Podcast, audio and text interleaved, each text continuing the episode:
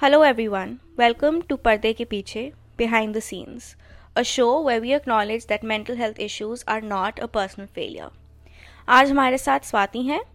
स्वाति हमें बहुत साहस से और वालनरेबिलिटी के साथ अपनी कहानी बताएँगी ताकि हम सब उनसे कुछ सीख सकें। तो चलिए अब सुनते हैं स्वाति की कहानी। हाय मेरा नाम स्वाति है। मैं डॉक्टर हूँ और गवर्नमेंट एम्प्लॉय भी हूँ एट प्रेजेंट मैं महिला एवं बाल विकास विभाग में काम कर रही हूँ और चार साल का बेटा है फैमिली के साथ रहती हूँ और मेरी उम्र छत्तीस साल है। धन्यवाद स्वाति। क्या आप हमें बता सकते हैं कि आपने साइकेट्रिस्ट की हेल्प कब मांगी और क्या कारण था आपके हॉस्पिटल के जाने का? मैंने साइकेट्रिस्ट की हेल्प जब ली जब मुझे थोड़ा ऑफ़िस में जो माहौल था उससे डील करने में दिक्कत आने लग गई। कि मेरे सब कुछ ठीक करते करते भी कुछ ठीक नहीं हो रहा था।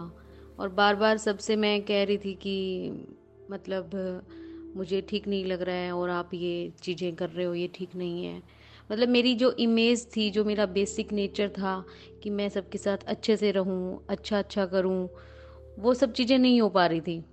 और मुझे बिना वजह ही ऑफ़िस के जो लोग थे, वो किसी भी चीज़ के लिए ब्लेम कर देते थे जैसे। तो मतलब खुद के बारे में अच्छा फील करना ही आ, बंद हो गया था और अच्छा नहीं महसूस कर रही थी। और ऐसे करते करते दो साल दो साल से मैं जॉब कर रही हूँ।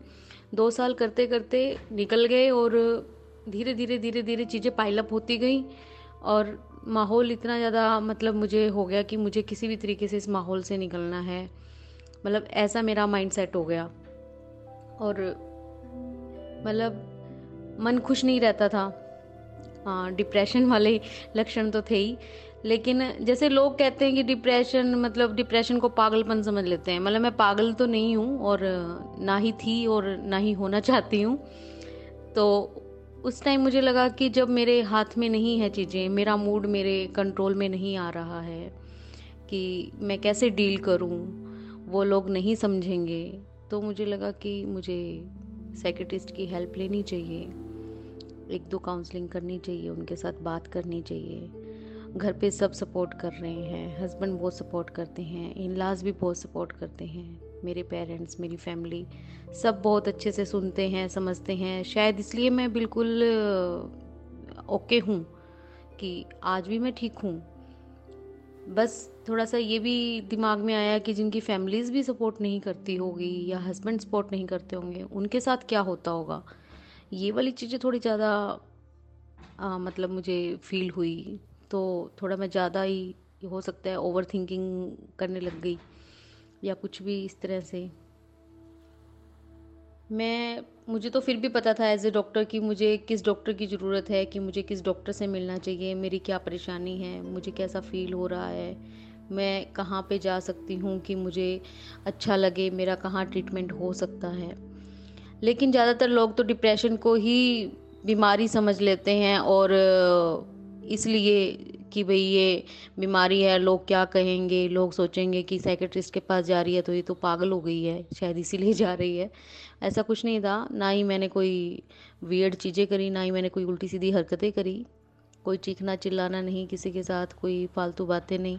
बस वो जो भी चीज़ें हो रही थी मेरे साथ, मेरे खुद के साथ ही हो रही थी, मेरे खुद की सोचने की वजह से हो रही थी तो मैंने साइकेट्रिस्ट की हेल्प ली थी। और उस टाइम थोड़ा ज़्यादा अप एंड डाउन चल रहे थे। और मतलब सब फैमिली में सब समझ रहे थे, लेकिन फिर भी मुझे लगा कि मुझे साइकेट्रिस्ट की हेल्प लेनी चाहिए और फैमिली भी सपोर्ट करती है तो इसलिए मैंने साइकेट्रिस्ट की हेल्प ली। यहाँ सब यूँ सोचते हैं कि मानसिक स्थिति ठीक नहीं है तो इसका मतलब कि ये पागल है और ये काम करने लायक नहीं है और उल्टा मतलब कि वो आप द्वारा जो, आप जो उनको कहते हो ना कि भाई आपकी इन बातों से मेरे को मेंटल ट्रोमा हुआ है या मुझे मेंटली मतलब मैं अपसेट हुई हूँ तो वो इन चीज़ों का फ़ायदा उठाते हैं कि देखो मैडम, ये तो पहले ही मानसिक हालात इसके ठीक नहीं है, ये तो डिप्रेशन में है, इसलिए काम नहीं कर रही है सही। मतलब इस तरह की चीज़ें हैं अभी भी, और हो सकता है ये अब भी इन चीज़ों का फ़ायदा उठाएँ। अगर आप इस पोजीशन में ना होते तो आपको क्या लगता है आपकी लाइफ में क्या डिफरेंट होता? अब सही बताऊँ अगर ऑनेस्टली तो मुझे लगता है कि अच्छा हुआ जो मैं इस हालत में हूँ। क्योंकि हम जब हालातों से गुजरते हैं, तभी हमें समझ आती है कि हालात कैसे बुरे होते हैं और हमें उनसे कैसे निपटना होता है। बुरे से बुरे हालातों में अपने आप को संभालना कैसे होता है।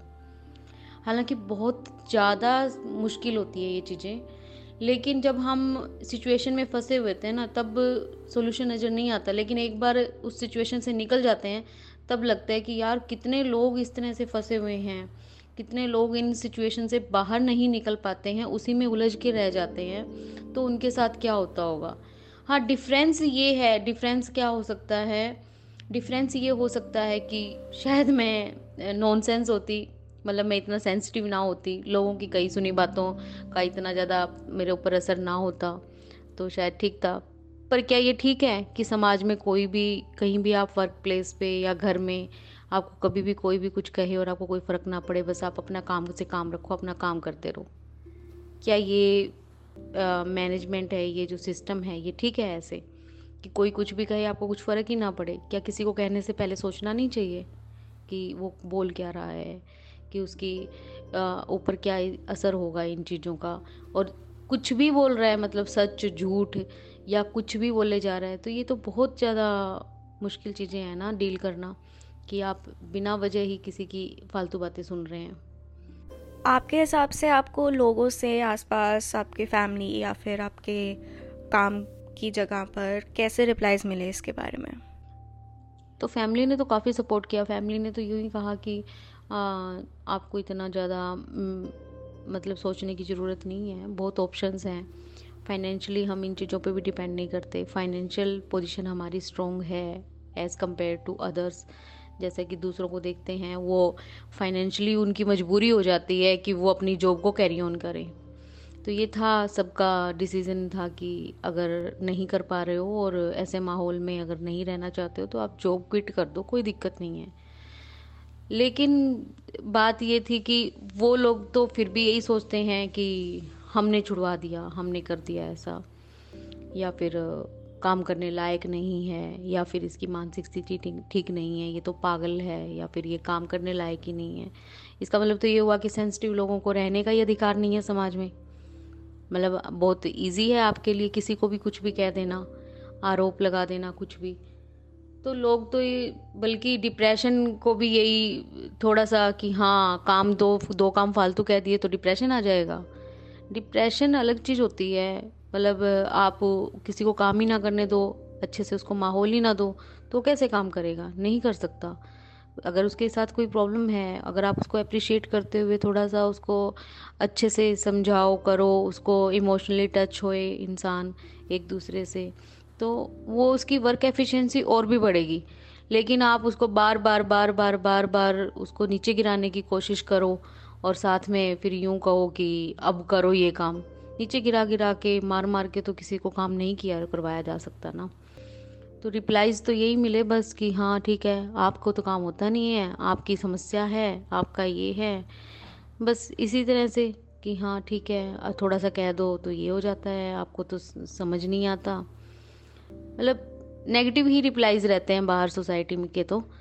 हाँ फैमिली की तरफ़ से फुल सपोर्ट है। फैमिली तो पूरा अच्छे से मतलब समझती है कंडीशंस को। वो जानते भी हैं मुझे कि मैं शुरू से कैसी हूँ और ये सब चीज़ें डील करने में मेरा कैसा है बेसिक नेचर कैसा है कि मैं नहीं किसी को जल्दी से कह पाती हूँ और बर्डन खुद के ऊपर ही आ जाता है सुन सुन के।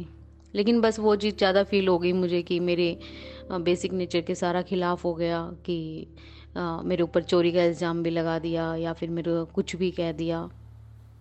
तो इसलिए। तो आखिरी सवाल के लिए बस हम ये यही जानना चाहेंगे कि आप अब कैसे हैं? आपका क्या होप्स हैं फ्यूचर के लिए? और आप क्या एक्सपेक्ट करते हैं साइकेट्रिस्ट से? मैं अब अच्छा महसूस कर रही हूँ सब ठीक है इस समय। कोई दिक्कत नहीं है ऐसे। कोशिश कर रही हूँ कि अपना डेली रूटीन लाइफ जो है वो और भी अच्छे से मैनेज करूँ और इजीली कर पाऊँ चीज़ें। फ्यूचर से बस यही है। फ्यूचर से तो मैं क्या फ्यूचर में मैं क्या चाहती हूँ कि बस फैमिली मेरी पीसफुल माहौल रहे और फैमिली में डिस्टरबेंस ना हो, जो कि वर्क प्लेस पे ऑफ़िस की वजह से मेरी फैमिली पूरी डिस्टर्ब हो गई थी। और मैं अपने बेटे के लिए बहुत ज़्यादा पोजेसिव तो नहीं हूँ मतलब केयरिंग हूँ कि उसको जो, उसका जो टाइम है, वो अच्छे से इंजॉय वो भी करे और उसके साथ मैं भी इंजॉय करूँ, उसका जो बचपन है, उसके साथ जीऊँ। क्योंकि ये टाइम दोबारा नहीं आने वाला और बिल्कुल प्योर वो इंसान की फॉर्म जो होती है ना, वो बच्चा ही होता है। और उस बच्चे के साथ वो प्योर इंसान वाली फॉर्म जो है, उसके साथ मैं full of the life fullest जीना चाहती हूँ कि भाई हाँ उसके साथ मैं पूरा जीऊँ। ज़्यादा एक्सपेक्टेशंस नहीं है। बस इतना सही है कि आराम से अपना काम करूँ और अच्छा काम हो जाए तो कोई अप्रिशिएट कर दे थोड़ी सी गलती हो जाए तो कोई समझा दे। बस इससे ज़्यादा कुछ नहीं चाहती हूँ फ्यूचर से। और साइकेट्रिस्ट सर तो डॉक्टर साहब जैसे हेल्प करते ही हैं तो उनसे जो भी हेल्प मिल सकती है, मैं समय समय पर उनसे कंसल्ट करती रहूँगी। थैंक यू तो दोस्तों, स्वाति ने बहुत ही डायरेक्ट वे में हमें आज वर्क प्लेस और मेंटल हेल्थ के बारे में बहुत सिखाया है। जाने से पहले मैं बस एक चीज़ बोलना चाहूँगी कि हम सब इस लाइफ में बहुत डिफरेंट इश्यूज़ से लड़ते हैं।